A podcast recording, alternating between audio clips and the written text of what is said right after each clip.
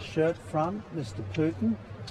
I tell you what, any boss who sacks anyone for not turning up today is a bum. Because I want to do you slowly. If you don't vote for the Liberal National parties, then Anthony Albanese will be the Prime Minister of Australia. Welcome to Edge of the Election, the Edge of the Crowds Politics podcast. I'm your host, Jacqui. And tonight, as always, after a week off, I'm joined by both Joel and Rory. So, how are the two of you this evening? refreshed and raring to go after the week off. Had to make sure we got the Victorian results correct. So, yeah, no point doing it before the results are in. Yeah, I'll, I'll sell the beers after the Victorian elections. Uh, that, that, that's why. I mean, I mean, they timed the uh, results almost perfectly on election night with it seeming like it was going to be a long night of counting. And then about half an hour before Australia kicked off in the World Cup, Anthony Green was like, "Oh no, this is going to be a Labor government." It's as it's a question as to how big the majority is going to end up being. And I think to most people's surprise, the fact that it's going to be a genuine, solid majority for Labor is the surprising narrative to come out of the election because the Liberals very quickly were claiming that they didn't actually expect to win it, despite you know their attitude for the past two weeks beforehand. Yeah, I don't think we thought the Liberals were going to win at any stage, but it was meant to be a lot closer than uh, than it than it was. You know, fifty two seats is a pretty big win, not quite twenty eighteen levels, but very very close. So to to win by that much for the Labor Party is pretty good effort, considering we thought like mid minority government uh, was on the way. Yeah, yeah, I you know I, I tend to be a bit cautious of uh, my predictions. I think if the federal election is anything to go by, um, and I, was pretty cautious this time as well. I didn't I didn't expect Labor to have to have this strong win. Um, I, you know, I, I, I thought it was within the realm of possibility, of course, but yeah, it was still a bit of a surprise. I think. Yeah, if anything, it ends up coming across looking like a more natural election result rather than a reaction to COVID electoral result, because as um, one of the Labor Party panelists on the ABC said, like they were expecting a shrink um, as far as the vote because the 2018 result was just so massive. And as of right now, they've only lost three seats um, with five seats in doubt, which is a pretty good result considering uh, the Liberal Party has also lost seats in this election yeah, for the for Labor to lose almost six percent and only three seats is pretty smart politicking to lose those votes in the right spots and to know where uh, the votes were going to be lost. So yeah, just just to lose three seats from the 2018 levels is pretty incredible, really. You know, uh, but 5.8 percent down. Who knows how that's going to swing going forward? But it, the uh, the others also gained 5.8 percent, so that's independent. So that's essentially where the vote went. Uh, Liberal Party vote also went down. The Greens up just a little bit. So um, nothing too much to read into this. I don't think it's just a, a pretty solid win.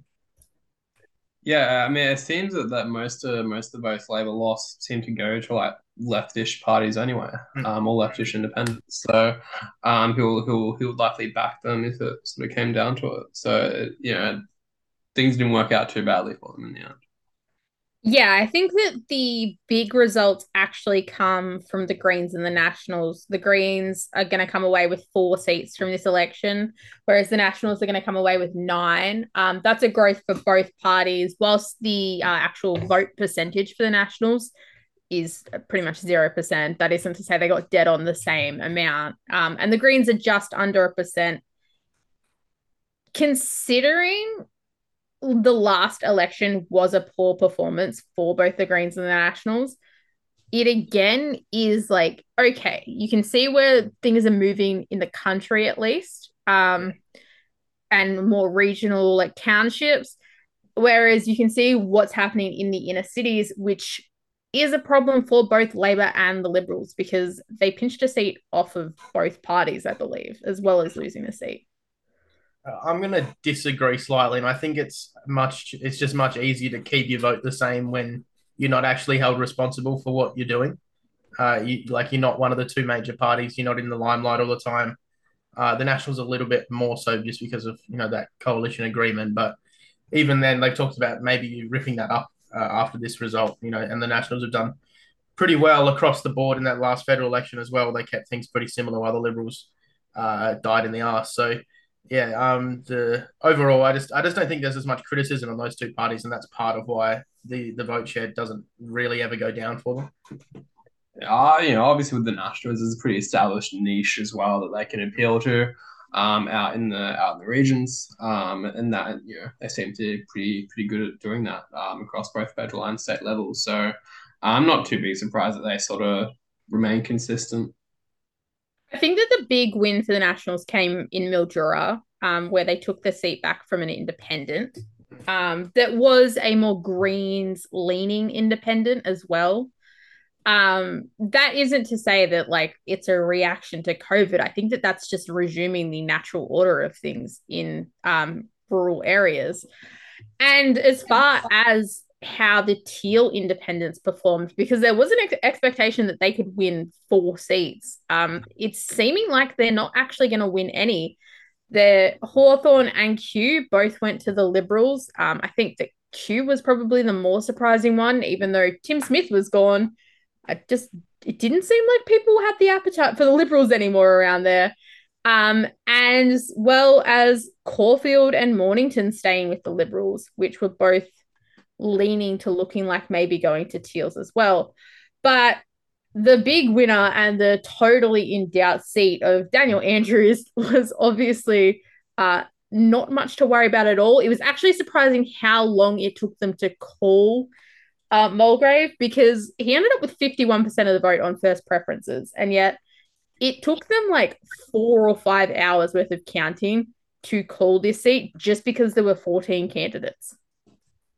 Yeah, well, I criticised Anthony Green last, like in the federal election, for being a little bit too conservative with his calls, and I think that's just what it was again. He like there was so many articles out during the lead up to the election that you know Daniel Andrews is in trouble. Um, there's so many candidates he's going to lose, but then he wins on first preferences. You know, so he just smashed it out of the park. Really, like obviously not as big of a win as last time, but uh, still a, a pretty big win there. And for the uh, for those teal independents. I think part of it is just that it's much more difficult to run that kind of teal campaign at a more local level because the issues that affect uh, Victoria aren't the same that affects like the country in general. You know, climate change and stuff like that, uh, and corruption is not quite the same uh, at a state level as as it is uh, federally. So running on those really big issues that the Teals like to run on just didn't quite break through. Yeah, I, I would agree. Um, where when it comes to the state elections, it is you know the, the local issues like can you provide can you provide services efficiently and effectively? Um, can you you know will you commit to you know like the the small things that will make getting getting the kids to school easier or whatever. Um, I think the Teals are really able to translate a lot of the their big idea policies, um, such as corruption, um, and such as climate change into that state context. Although I think there was an opportunity to, like, you know, the Labor government have made pretty big um, sort of pushes into energy policy recently that they, that they could have, I don't know, sort of done something around. Um, and there's also issues with corruption in the, the Victorian state government as well. I think they could have, like, driven a pretty solid campaign there as well, potentially. So I think there was just a lot of um, a lot of lost opportunities on the part of the Teals that they just weren't really able to exploit this election like they were in the federal campaign. Yeah, and I think that some of the redrawing of boundaries, at least for the eastern Melbourne suburbs, did end up favouring the Liberal Party. That's how they ended up getting Hawthorn back partially, as it ate into that little bit of Kew. Um, and then Kew ate into Box Hill, and as a result, that's swung those votes back just that ever so little bit more for the Liberal Party because in Box Hill, which was expected to go to the Liberals, ended up being a blowout for Paul Hamer and Labor. It was um, quite a dominant win for him. But as far as the actual makeup of the uh, next parliament, there's still five seats in doubt in the lower house. Um, but Right now, Labor's sitting on 52, the Coalition 27, and Greens 4. There is currently no independents, and it's actually pretty unlikely at this stage that there is going to be any. So, of the five seats that are left, uh, Narracan's election was deferred, so we're not going to see results for that for another couple of weeks until they have their by election. But Uh, in Bass, Northcote, and Preston, Labor is ahead. Northcote is the closest of those between uh, the Labor candidate and the Greens candidate, about 0.4% difference. And the Liberals are just ahead in Pakenham by 0.2%. So these ones are obviously going to go down to every last vote. Um, Preston, it's surprising that they haven't called that because Labor is quite significantly ahead with 85% of the vote counted. But at this point, we know who's won. We know that Labor's got a strong majority and are not going to have to rely on the Greens at all in this next parliament. Um, and I don't know. I don't know what much else there is to say as far as the makeup of the lower house is concerned. Well, I think it's interesting that, you know, as you said, there's three seats likely to go ALP there which would bring them up to 55, and that's exactly what they won last time. Uh, if something happens in Pakenham, there's only 90 votes different there. Uh, potentially, Labor could finish on 56 seats, and that's a like a one seat bonus compared to last time around. So they could grow their majority essentially, even though uh, not quite the majority, but grow their uh, total seat number compared to the last election, which would be uh, massive in a in a result that they were meant to, I don't know, lose or uh, come uh, finish up with minority government. So, yeah, a pretty a pretty comprehensive win, really. Well, and the legislative chamber, while being a tighter result, um, it still does end up favouring Labor. So both Labor and the coalition have won 15 seats apiece. Uh, the Greens have picked up a seat, so they're now on two. The Legalized Cannabis Party is actually the biggest minor party with three seats. And then you've got the Animal Justice Party, Shooters, Fishers, and Farmers, Transport Matters, Labor DLP, and then Pauline Hanson's One Nation, all on one seat apiece. Um, the big loss here is probably Fiona Patten losing her seat um, from the Reason Party. But all things considered, this I think is still a better result than what Labor was expecting, um, especially with the Greens legalized cannabis and animal justice party holding that balance of power. Yeah, so left wing parties kind of controlling the balance of it, uh, which is good for Labor. It looked like they could have dropped quite a few seats in in the uh, upper house before. So to keep it at 15 each for the Liberals is a, is a pretty good effort there. And uh, interesting that there's just going to be less minor parties than there were before. Um, especially, you know, the Greens uh, only getting one extra seat. You know, they they get quite a few more at the federal level, and clearly not working for them in Victoria.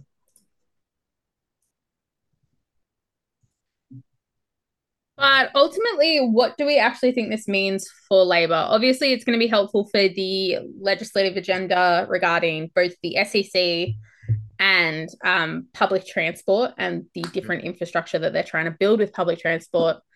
But four more years, we're kind of expecting a change of leadership at some point in those four years. How long does Dan Andrews last? Uh, I think he probably goes three of the four and then packs it in after that. But with such a strong result this time around, I don't know, like the predictions, at least my prediction around him leaving uh, was based around minority government, and that's not the case. It's a pretty strong result. So if he wants to stay another four, um, there's every chance he could do that. I think what this does essentially, apart from you know furthering their legislative agenda, is put them in a really strong position uh, for the next election. You know, that's going to have to be a, a very big Liberal win if they're going to take this kind of position off Labor next time around. So puts them in a yeah a really good position for the next election. Yeah, I mean, Dan Andrews' leader polls still aren't great, it seems. Um, so we'll have to see how how long people's memories are when it comes to Dan Andrews. Um, because it could be the case that like you know another four years of um, your sort of usual, um, you know, relatively stable Labor state government, uh, state governance. Like, you know, if, if that keeps up, then um, you know, I wouldn't be surprised if people sort of uh, go back to some level of satisfaction Dan Andrews. Um, it, it's just worth keeping an eye on those leader polls, I reckon. Um, those would be a pretty big determinant there. Yeah, I also think that federal politics ambitions will sway his decision to stay or go. Um, if he wants to go for some sort of role in a federal parliament, uh, three years is obviously the limit. but then there's also opportunities outside of it. He's got three terms in the bag. There's not many uh, state premiers that get that, especially in Victoria. Um, does he want to go for four or does he hand the reins over to someone else? I think it all depends. I think also like the ambitions regarding the SEC and how that goes through and whether they can pseudo enshrine it in the state constitution properly um, will end up potentially being part of Dan Andrews' actual legacy. And if that fails, I'll see him, I can see him going a lot quicker than if they get this through as cleanly as they want it to go through. Yeah. Um, the Commonwealth Games are coming up. You might want to do those Commonwealth Games and then move on. So plenty yeah, of options true. there for him. Um, as far as the Liberal Party is concerned, it was clear that they didn't learn and oh, sorry, it was clear that they didn't learn any lessons from the previous election. Do we think that they're actually going to have learned lessons this time, other than Tim Smith telling them that they need to push further right and Jeff Kennett looking angry?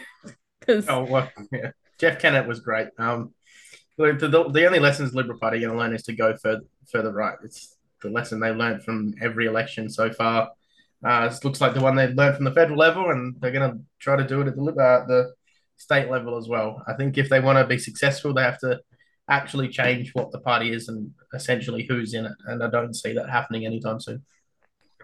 Um, yeah, I don't know. I think the the Victorian Liberals just seem to have like a very short termist mindset, where it mm. seems like the, the, last time they won the you know, the last time they won government was on like pretty uh, pretty specific uh, contingent policy issues. Um, and ever since then, they've sort of developed this uh, bit of an obsession with uh, these very particular issues, such as like the East-West link back in um, back in 2014, and then in 2018 it was um it was you know, you know your, your quote unquote African crime gangs, right? Um, until they actually like articulate like a long term vision for the party that's not just um you know sort of like racist dog whistling or um, or like building more car infrastructure that people don't seem to want. Um, I'm not really sure what the what there is for them. I don't know. Like, do they, do they go back to some sort of like Kennett thing? But even then, Kennett, like Kennett, really very much benefited from people really sort of hating like public transport strikes, right? So, um, so so even then, like Kennett had had a few things going in his favor. Um, but I don't know. Since then, it just doesn't doesn't seem like the Liberals are really know uh, really know what they're doing themselves in in Victoria. Yeah, it the Liberals in Victoria at least are in a real interesting position. Melbourne is one of the most left wing cities in the country. That obviously doesn't help, but it seems like they the Vic Liberals are trying to be the Queensland LNP often. And it's like this isn't the state where this works. Yes, you've got a very, very angry minority, but at the same time, that's not a strong voting base. And I think that even federally speaking, you can see which politicians are winning elections for the Liberal Party that they necessarily shouldn't win because of their move towards the center. Um, and that's people like Bridget Archer, who probably shouldn't have won the seat of, what is it, Bass in the federal election. But because she voted against the government multiple times and had decent reasoning as well as popular support, both from her electorate and just the media and the Australian public, she won it. And ultimately, I think that what the Vic Liberals need to do actually is get Josh Frydenberg into the party room at a state level. He's the only person that has the credibility to actually win an election for them at the moment because getting Georgie Crozier into the lower house isn't going to do anything for you. Peta Credlin and those Sky News Muppets don't actually know what wins elections. Do you know why? Because they haven't won one since 2013 when they won it for Abbott. So I just, yeah, I don't understand what they think they're doing and running your mouth saying that you need to push further right rather than going to genuine traditional cons- fiscally conservative values, which is the one smart thing that I think I heard from like the Sky News pundits that's the only thing that works. The cultural war stuff clearly doesn't work in Victoria. So use the smart policy options, not the populist policy options. Yeah, but we might. Sorry. No, go. you go. Go. Sorry. All right. But we might move on to federal politics. Um, and we'll we'll start with the lightest bit of news, and that is for the second time this year, uh, Prime Minister Anthony Albanese has caught COVID. Uh, so he's attempting the uh, Bolsonaro record of getting COVID as many times as you possibly can inside of 12 months. And look, he could get it a third time in the next three months. Let's be real. Um, the unfortunate factor of this is that we have recently had the Prime Minister of Finland come to visit.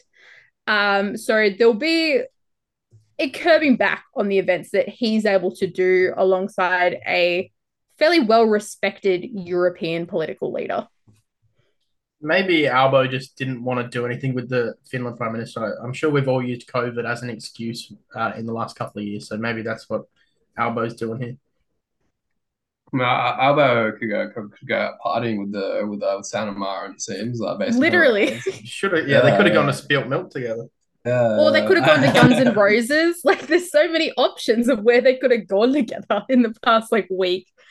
Um, but yeah, it's it's unfortunate. Um, it's it's great that he got it like right after Parliament ended for the year, I guess, because at least that hasn't like limited his ability to do his job or whatever. But yeah, Albo's been non-stop since he's been elected, so he probably deserves a week off, even if it's just for COVID. non-stop. He's been overseas for most of it, hasn't he? I don't yeah, think he's been in not, Australia. No, it's not like it's been in Hawaii. yeah, true. true. Um, but our next piece of news is that a climate protester has been jailed for 15 minutes due to a 25 M- minute months, road. 15 months. Sorry. Jesus Christ. a climate protester has been jailed for 15 months due to a 25 minute road interruption in New South Wales. Uh, Dominic Perrottet says that he's pretty happy about it. Anyone that is like remotely, like, even gives the tiniest little bit of shit about the environment uh, has been teeing off on Twitter for about a week about it, it feels like. Um, I'm 15 months is overkill, especially when like for genuine violent crimes, people don't get like even a third of that much. Yeah, I don't like even if you don't care about the environment, you should care about this because even if you're like this right wing protester, you shouldn't want people locked up for that long.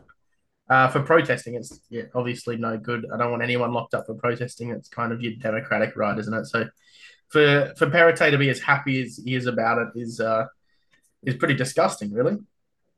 Yeah, it's it's a pretty flippant sentence, uh, I think. Where you sort you got to sort of wonder like, what's the purpose of this? Like, are, are prisons not sort of for dangerous people? Like, how is how is this person a danger in any way? They're they're simply protesting. So it seems to sort of undermine the uh, the whole sort of purpose of imprisonment for the for the purpose of um, I, I guess what Perrottet might see is like an easy win because it's quite easy to rile up um, you know, like resentment for for climate protesters. So this is, I don't know, just sort of a way of uh, t- exploiting that, I think, and uh, really going hard on this one person. I'm um, probably just set an example as well. Um, to try to really discourage any uh, anyone else from engaging in, in similar protest ta- uh, protest tactics. So uh, it's pretty it's pretty rough all over, really, um, and quite uh, quite disappointing to uh, to see Perrottet uh, celebrating this uh, so vehemently, but uh, also not super surprising.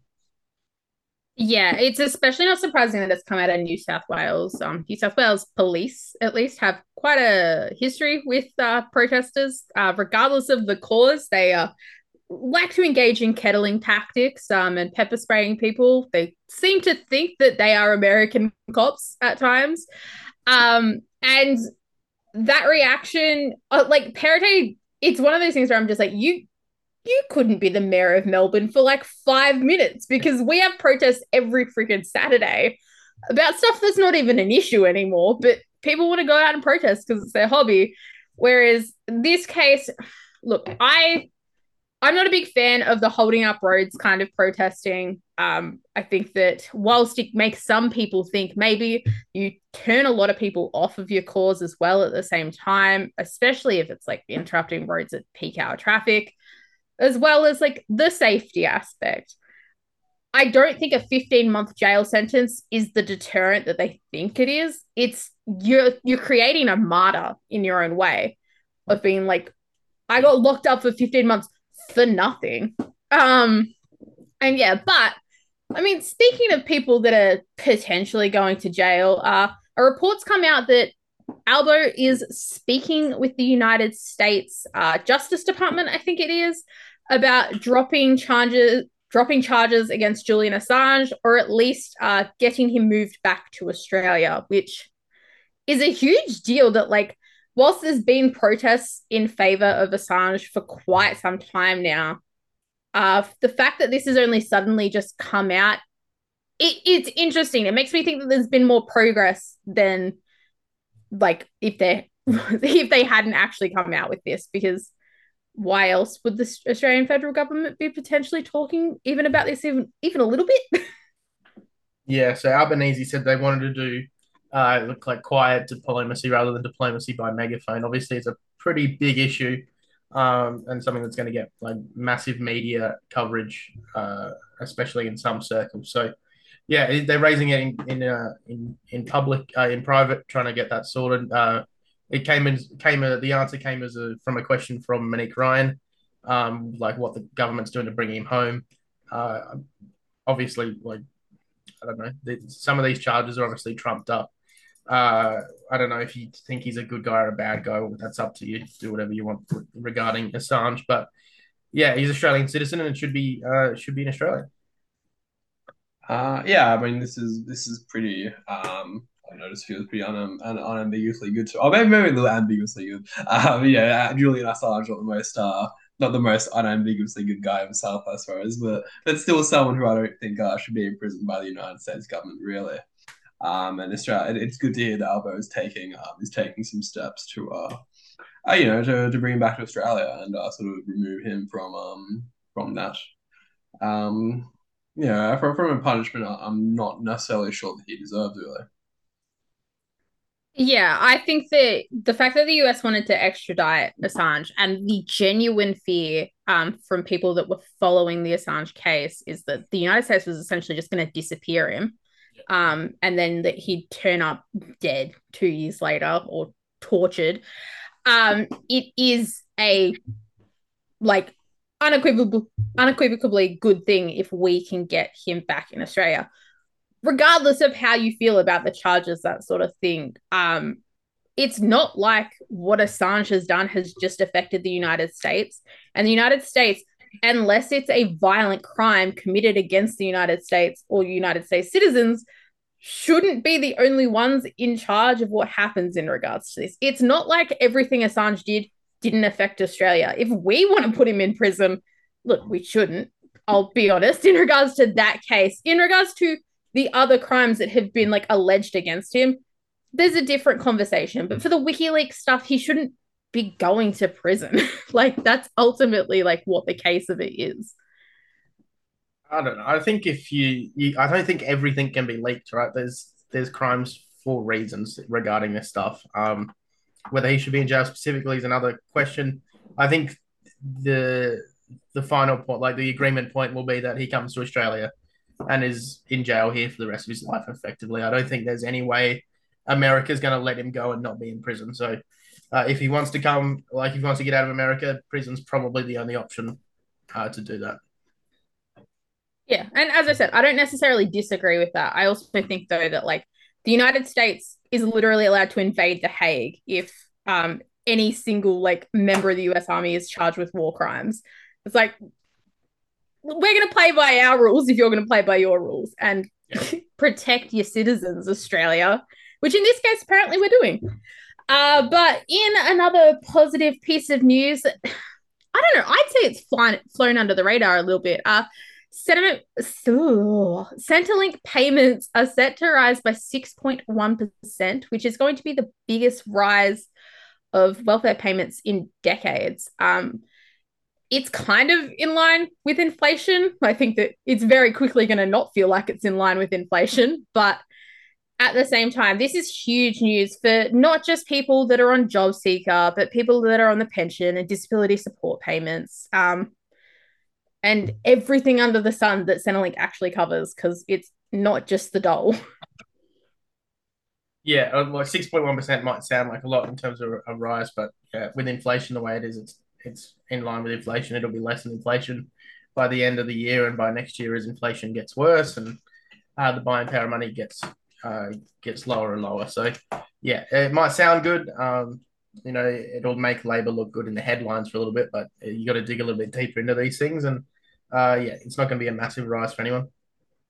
Yeah, I mean, nominally it is the largest rise since 1998, but yeah, nominal only counts so much when you're in a uh, an inflationary environment, right? So, um, yeah, it's a it's a good thing. Um, but yeah, we should really have these sorts of uh, payments pegged uh, to inflation anyway. So.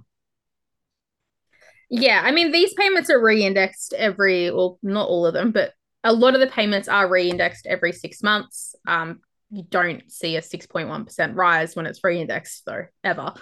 So i think that the fact that this is outside of the september and march rises is where the actual significant factor in these payments rising comes in. Uh, but ultimately like people are still going to kick up a stink about this and say it's an awful thing. Hmm. um, and then other people are going to say that it's not enough. Like you're not actually to a small extent, you're not going to make anyone happy with this. It is a net positive to an extent. It could be more. Thank God it's something, I guess, is the only like real way to look at it because, yeah, people are struggling and it's going to be a hard couple of months, especially as we get closer and closer to officially being in a recession because the world wants to pretend like we're not quite there yet. That's right. But uh, while we're talking money, it's looking like a price cap is coming for coal in the next few weeks.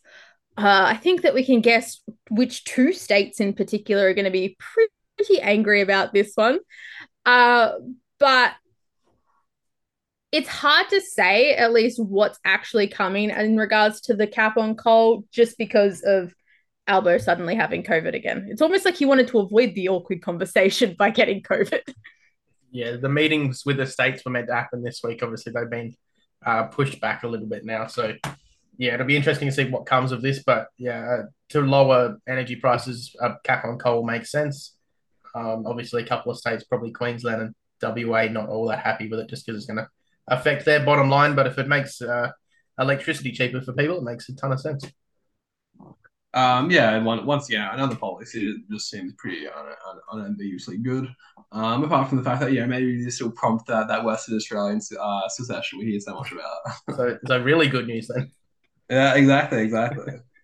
I mean, it's going to just be Labor versus Labor because I can't imagine New South Wales and Tasmania are going to care all that much, except for like, oh, free market, something, something, something. And I'm sure that Victoria and South Australia are rapt with it. like, yeah. it's just one of those scenarios where it's just like, this is literally just going to be Labor left versus Labor right. And the federal government is kind of in the center in regards to it. but yeah, I, there's, it's hard to say what's actually going to come from this. It's, I reckon it's not going to go as far as Albanese wants it to. Uh, Palaszczuk and oh my god, I've forgotten the fucking WA Premier's name. McGowan. Yeah, Palaszczuk and McGowan are going to talk him off the ledge and bring it back to being a little bit better for the private companies. Um, but I mean, look, if power bills can be a little bit lower this summer, and more importantly, lower in the winter, that's going to be huge for Australian families.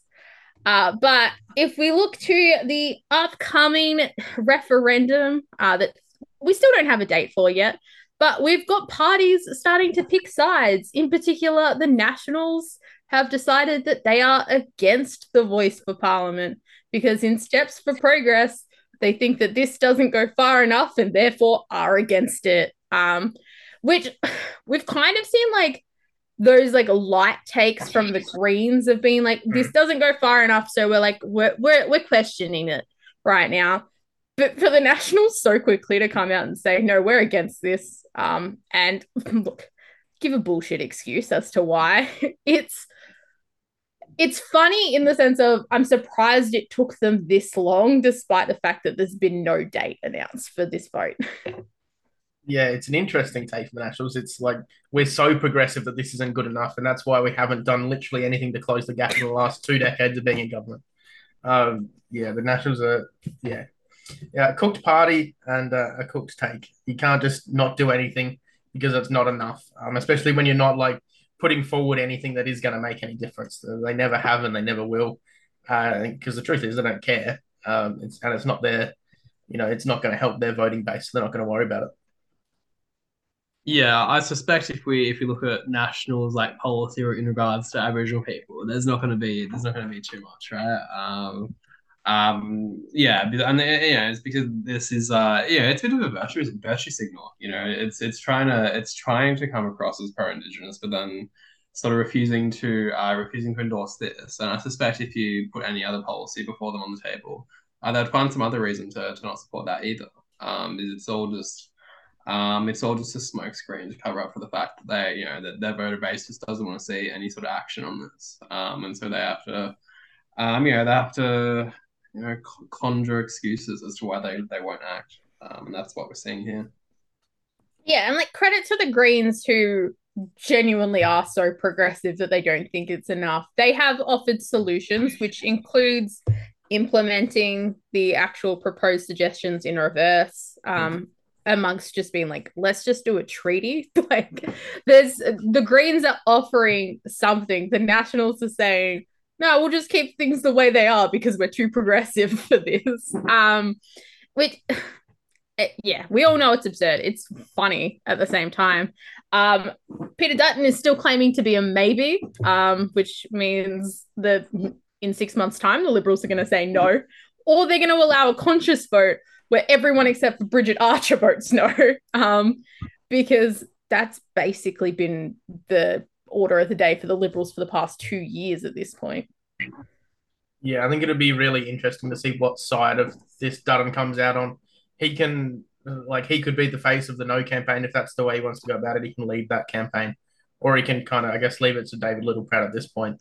Um, I don't see them coming out with a yes, the Liberal Party. So it's either going to be uh, we're not getting involved or a no, I would have thought. So that'll be interesting to see. For the Greens, I think the major opposition to this within the Greens, like leading that was Lydia Thorpe, and she's obviously kind of disappeared over the last uh, few couple of months. So uh, it'd be interesting to see what the Greens do there. I'd expect that they would support it. Um, that'll that'll probably come out in the next few months. I would have Thorpe yeah, even it looked like Lydia Lydia uh, thought was coming around a little bit, yeah. sort of toward, towards the end of things anyway. Um, so yeah, I, I seriously doubt that like once the uh, once the blocks start really consolidating for, for this referendum, I, I doubt the Greens would would seriously oppose it.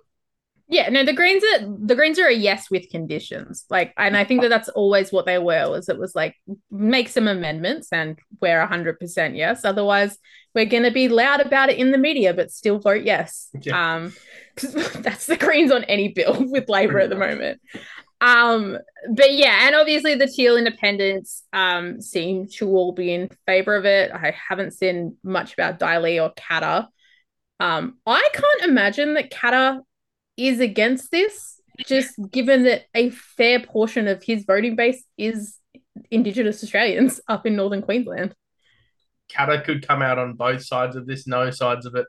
Um, I'm not really sure how it's going to work. Like Katter, it could be day to day for Katter. Who knows? Um, yeah. he, he doesn't really have positions on much until uh, voting day. No, I think yeah, the... I mean, Katter, Katter, Katter claims the Aboriginal, so yeah, yeah. yeah depending on the day, he's, he's Aboriginal, he's Italian, he's whatever he needs to be on the day. Yeah, uh, at the, at the I think... the day, he's actually he's actually Lebanese. I think the interesting thing with Dutton is if he becomes the face of the no campaign, that can end up looking really ugly for the Liberal Party mm. just because he's an ex cop. There is constantly a conversation about uh, Indigenous deaths in custody. And look, it can be used to campaign against them for the next election if he stays as leader of the party. Um, in the sense of him not caring about Indigenous issues at all. And whilst some people that are right leaning really like in a sense they just do not care about indigenous issues at all there are some that see that the optics are bad enough that it can swing them against the party um it's a it can come across as a minor issue in their heads but they can also go oh i really can't be in favor of like this guy especially when he's the face of the party and that's what happened with scott morrison but it's going to be amplified with Dutton when his wife has to come out in the media saying that he's not a monster. And that's there's going to be a headline like that again, I'm sure. Yeah, this could end up another uh, Turnbull versus Dutton, uh, like a attack show with Turnbull probably campaigning for it. So it'll be interesting to see what happens there. But overall, I think the Liberals will probably just stay out of it because, yeah, Dutton doesn't want to get involved. Uh, but as for the federal election that has passed in May of this year, uh, Labor's review has found that the focus on Scott Morrison's character was highly effective. Um, I don't think that that's that surprising, just considering the sheer number of scandals that Scott Morrison had in the three years of him being prime minister post that 2019 election. Um, and look, you might argue that they didn't go hard enough on the him always abandoning the country, that kind of thing. Um, or you might argue that Labor's lack of policy focus, it felt like at times, was the issue in the election. Regardless, I think that how they approached it was a very effective election when it comes to winning seat by seat by seat. I don't think you can argue that it was effective for the Senate. Yeah, I think what this report shows is that Labor did a good job in the last election, but it doesn't bode well for the next one. Um, in that they, it wasn't like a majority support for Labor that won them the election. It was a support uh, like uh, going against Scott Morrison effectively that won Labor the election. So they're going to have to find a way to get people on board for the next election uh, and you know pass policy that is effective uh, in furthering people's uh, aspirations and needs and that kind of thing because you can't be focusing on Dutton as much because he hasn't had the chance to do the job yet. Yeah, I think what um, you yeah, uh, yeah. Uh, I, I don't really think this is a good thing, really. yeah, um, yeah, it, uh, yeah. I think that the ultimate thing, and you you're already sure. seeing it happening, the building blocks of it. Can you hear me? Yeah, yeah. Okay, cool. I think what you can already see, at least the building blocks of, is Labor is going to go with the Vic Labor approach and really amplify the policy that they are getting through, especially if it goes through to Australians um, directly, be it like infrastructure passing or stuff like childcare. Because what happened with the last week of Parliament included Labor touting every single thing that they passed through in the past six months of them being in government and essentially saying that they did more in six months than the Liberals did in three years. That's not technically accurate at all, but Labor managed to amplify it well enough that it does feel that way in a sense because they rammed through a lot of policy uh, that still had debates around it at the same time, be it because there was some sort of um, fracture in the party room regarding a certain piece of policy, or if they didn't quite have the votes in the Senate and they were having to make concessions to the likes of the Greens and Pocock and other individuals in the Senate. Um, and ultimately, I think that their big achievement, which they promised that they'd get voted through at the very least by the end of this year, was uh, the federal ICAC bill passing through. And whilst, look, we've only got the bones of it at this stage, um, who knows what it's actually going to materialize to look like. But that in itself, especially if it gets a big enough scalp early on, is going to look really good for Labor, provided people's memories are long enough. Because who knows how like how much the long memory of Australians is actually going to last when we're not trapped inside for two years. Yeah, that's right. I think um, just they've just got to keep pushing the policy that they've already passed. The reason it looks like they've passed a lot of stuff is because they've passed the really big things, you know, aged care, uh, education stuff, the stuff they've been talking about for years is, has passed, and ICAC is going to be the next one of those. So they're, they're really focusing on the big stuff where the Liberal Party is more focused on smaller uh, tax cuts, that kind of stuff. That's not not really um, like you can say tax cuts a million times, but it's not. It doesn't have the same effect as you know aged care or, or those kind of policies that Labor's really been talking about for well almost a decade, really. But moving on to please explain. Um, it's it's only one thing and one individual, and that is Kanye West, or as he wants to be called, Ye, because oh, it's been a doozy two weeks for him. It was a doozy week, actually. Uh, starting with him walking off the Tim Pool show uh, within like 10 minutes of being there because Tim Pool would not say that they, in air quotes, are Jewish persons, to the most unhinged um, episode of uh, InfoWars that I think anyone's ever seen. And Alex Jones has been sued for like a billion dollars for that show. So, you know, um, as a result, Kanye's banned off of Twitter. I don't know if he's banned off Instagram again. He probably should be, um, considering everything. But, you know, Zuckerberg and Elon want to pretend like they're free speech warriors when they're not. So, you know. Well, uh, yeah, when you're on the when you're on Infowars and Alex Jones looks like the same one, um, there's definitely some issues there. Yeah, the stuff that Kanye's been posting has been you know crazy. The swastika uh, star of David Hybrid was enough to get him kicked off Twitter. Um, I guess there's a there's a point where Elon Musk can't have uh, free speech forever, and then you know his Hitler stuff. I think that you know Kanye can be as big of a Hitler fan as he wants, but uh, Kanye might like Hitler. Hitler doesn't. Uh, Hitler would not really like Kanye. I don't think. So he's got some issues. There's obviously mental health stuff there. He's yeah, he's not right. He needs help. Basically, that's what he needs. A lot of help. Yeah, yeah, it's been it's been pretty crazy. Uh, you know, he's become fast friends with Nick Fuentes recently, and uh, and also Milo Yiannopoulos. Until until recently, I believe Milo has uh has uh, has been taken off the the Ye 2024 campaign um for, for better or for worse. Um, so, um, yeah, yeah, it's been it's been wild watching uh watching the descent occur in real time. Um, yeah, and um, yeah, I don't really know, don't really know where Kanye goes from here. Is is he running as a Republican? Yes. So there's a chance that he could be on the debate stage. Yeah. Well, it's it's pretty unlikely they'll they'll they'll mimic the rules. Yeah, they'll have to change because like he'll definitely get above whatever the you know two percent or whatever threshold is. Um, yeah, that would be. I feel. I think ridiculous. you've only got to poll at one percent to get on those initial debate stages. Potentially yeah. even less than that. I know that the Democrats. That yeah, the Democrats pretty late. It was when they changed it to like two percent from one yeah. Um, at the same time, I mean, you can't really have someone going around saying "I love Hitler" on the debate stage. So they might just be like, uh uh not you, Kanye. Yeah. like, in the Republican Party, you just have to imply you're a you're a massive right winger. You can't actually come out and say it.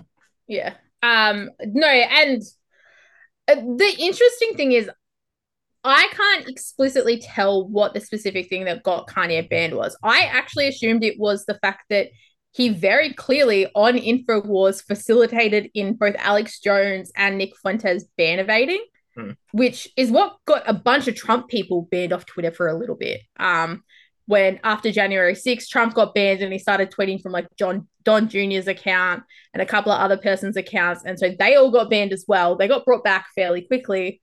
Um, and then yeah, it, it's also just like how much you're gonna let him say. Like, but at the same time, Twitter's brought back like other neo-Nazis hmm. like in the past week. So it's it's just not that surprising at this point with Twitter and Elon.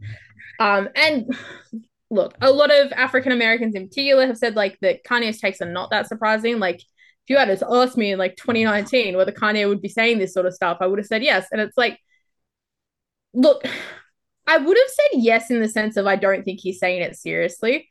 I right now think he's saying it seriously. And I think that whilst I have sympathy for Ben Shapiro because like Kanye on InfoWars very directly attacked Ben. Hmm. Um, ben like completely blaming it on mental health is absurd. It's it's not just mental health. Let's stop pretending that it is. Yes, uh, Nick Fuentes in particular is using like Kanye's ego and manic episode to like get his messaging out there because Nick Fuentes is saying things like half a step back from Kanye. It's better coded, but it's still explicitly anti-Semitic. Um, and yeah, I just look, mental health isn't an excuse. Um, it can explain very, very small parts of this. In particular, the fact that he cannot control what he is saying and has to be like a an objector to every single little point. But you know what? Sometimes you're just a racist anti Semite. And that's what Kanye is. It's that he's lost the ability to filter it. He, Ben Shapiro shouldn't still be giving him like the tiniest little bit of grace just because he doesn't want to fire Candace Owens. Yeah, pretty much. Uh, it's yeah, it's just all crazy. The reason that the that Twitter gave for banning him was incitement to violence. So uh, I guess that's that's the reason they came up with. Makes sense to me. Uh, Joe Biden said that he wants to make a few things clear. He didn't specifically reference Kanye, but he said he wants to say the Holocaust happened. Hitler was a demonic figure, and instead of, instead of giving it a platform, our political leaders should be calling out and rejecting anti-Semitism. So I guess that's I guess it's directed at Trump, maybe, who's hasn't specifically called out Kanye. I don't know who else he would be talking about in that context. Unless he's suggesting I, that Kanye himself is now a political leader, maybe. I think also though there has been like the timing of it all. There is stuff going on in Israel currently, um, both with like tensions with Palestine um, and the Middle East being a lot more direct towards Israel as well. Um, ultimately, like Biden's statement can mean a million and one things. Um, Kanye stuff doesn't really mean all that much. It's but it could end up resulting in a synagogue getting shot or something like exactly. shot up or something like that. Like this is just gonna build towards some other psycho like inciting a terrorist attack um against Jewish people in the United States. And no one wants to see that. Like that's fucking awful. But we might move on to Elon Watch because it's been an interesting couple of weeks for Twitter.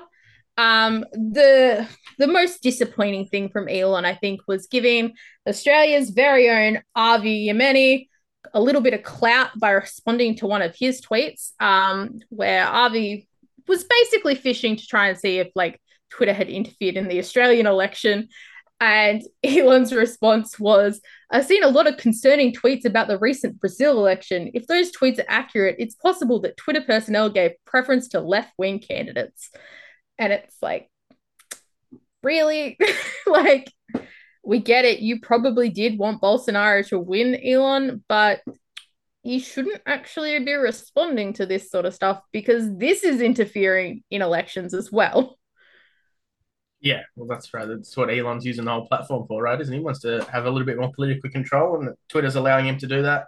Um, yeah, I don't think there's any suggestion that uh, like there was any uh, left wing influence from Twitter uh, with the Brazil election. If anything, probably the other way.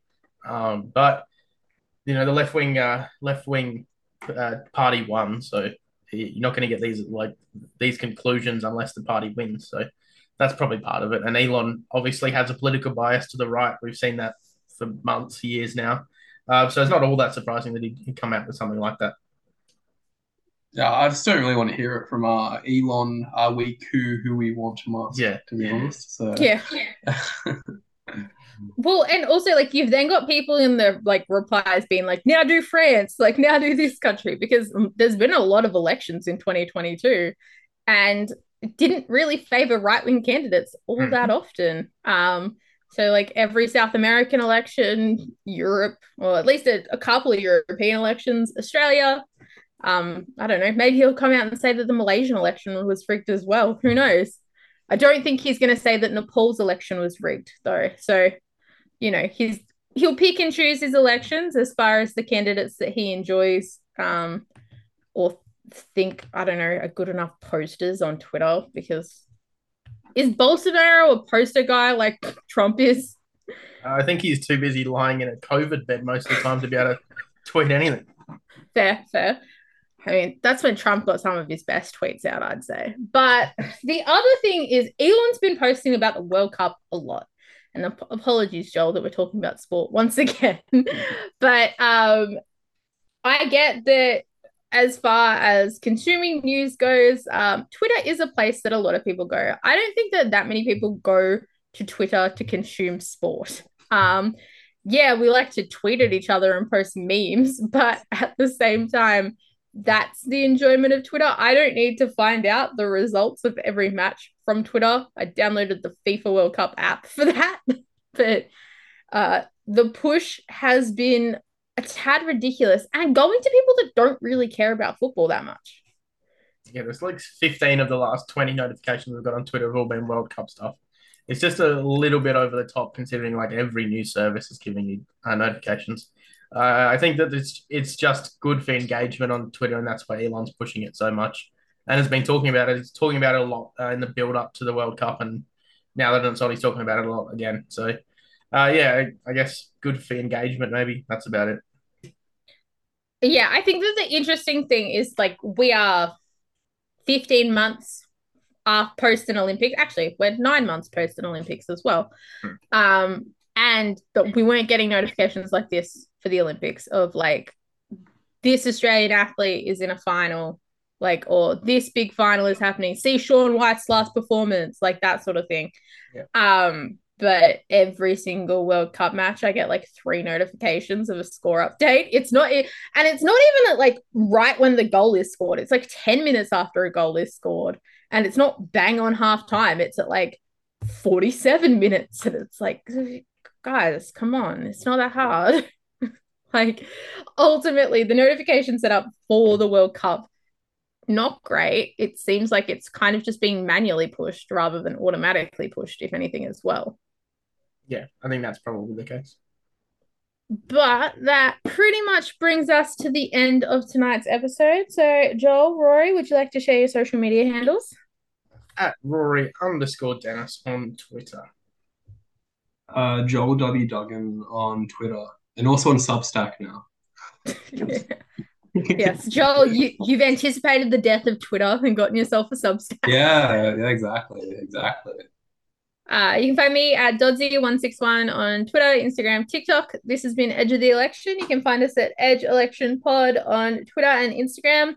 Edge of the Election is part of the Edge of the Crowd network. You can find us at Edge of the Crowd on Twitter, Instagram, TikTok, LinkedIn, Facebook, everywhere pretty much. You can also read any of our stories, be they about politics, sport, or culture at www.edgeofthecrowd.com. Thanks for listening, and we'll see you next week.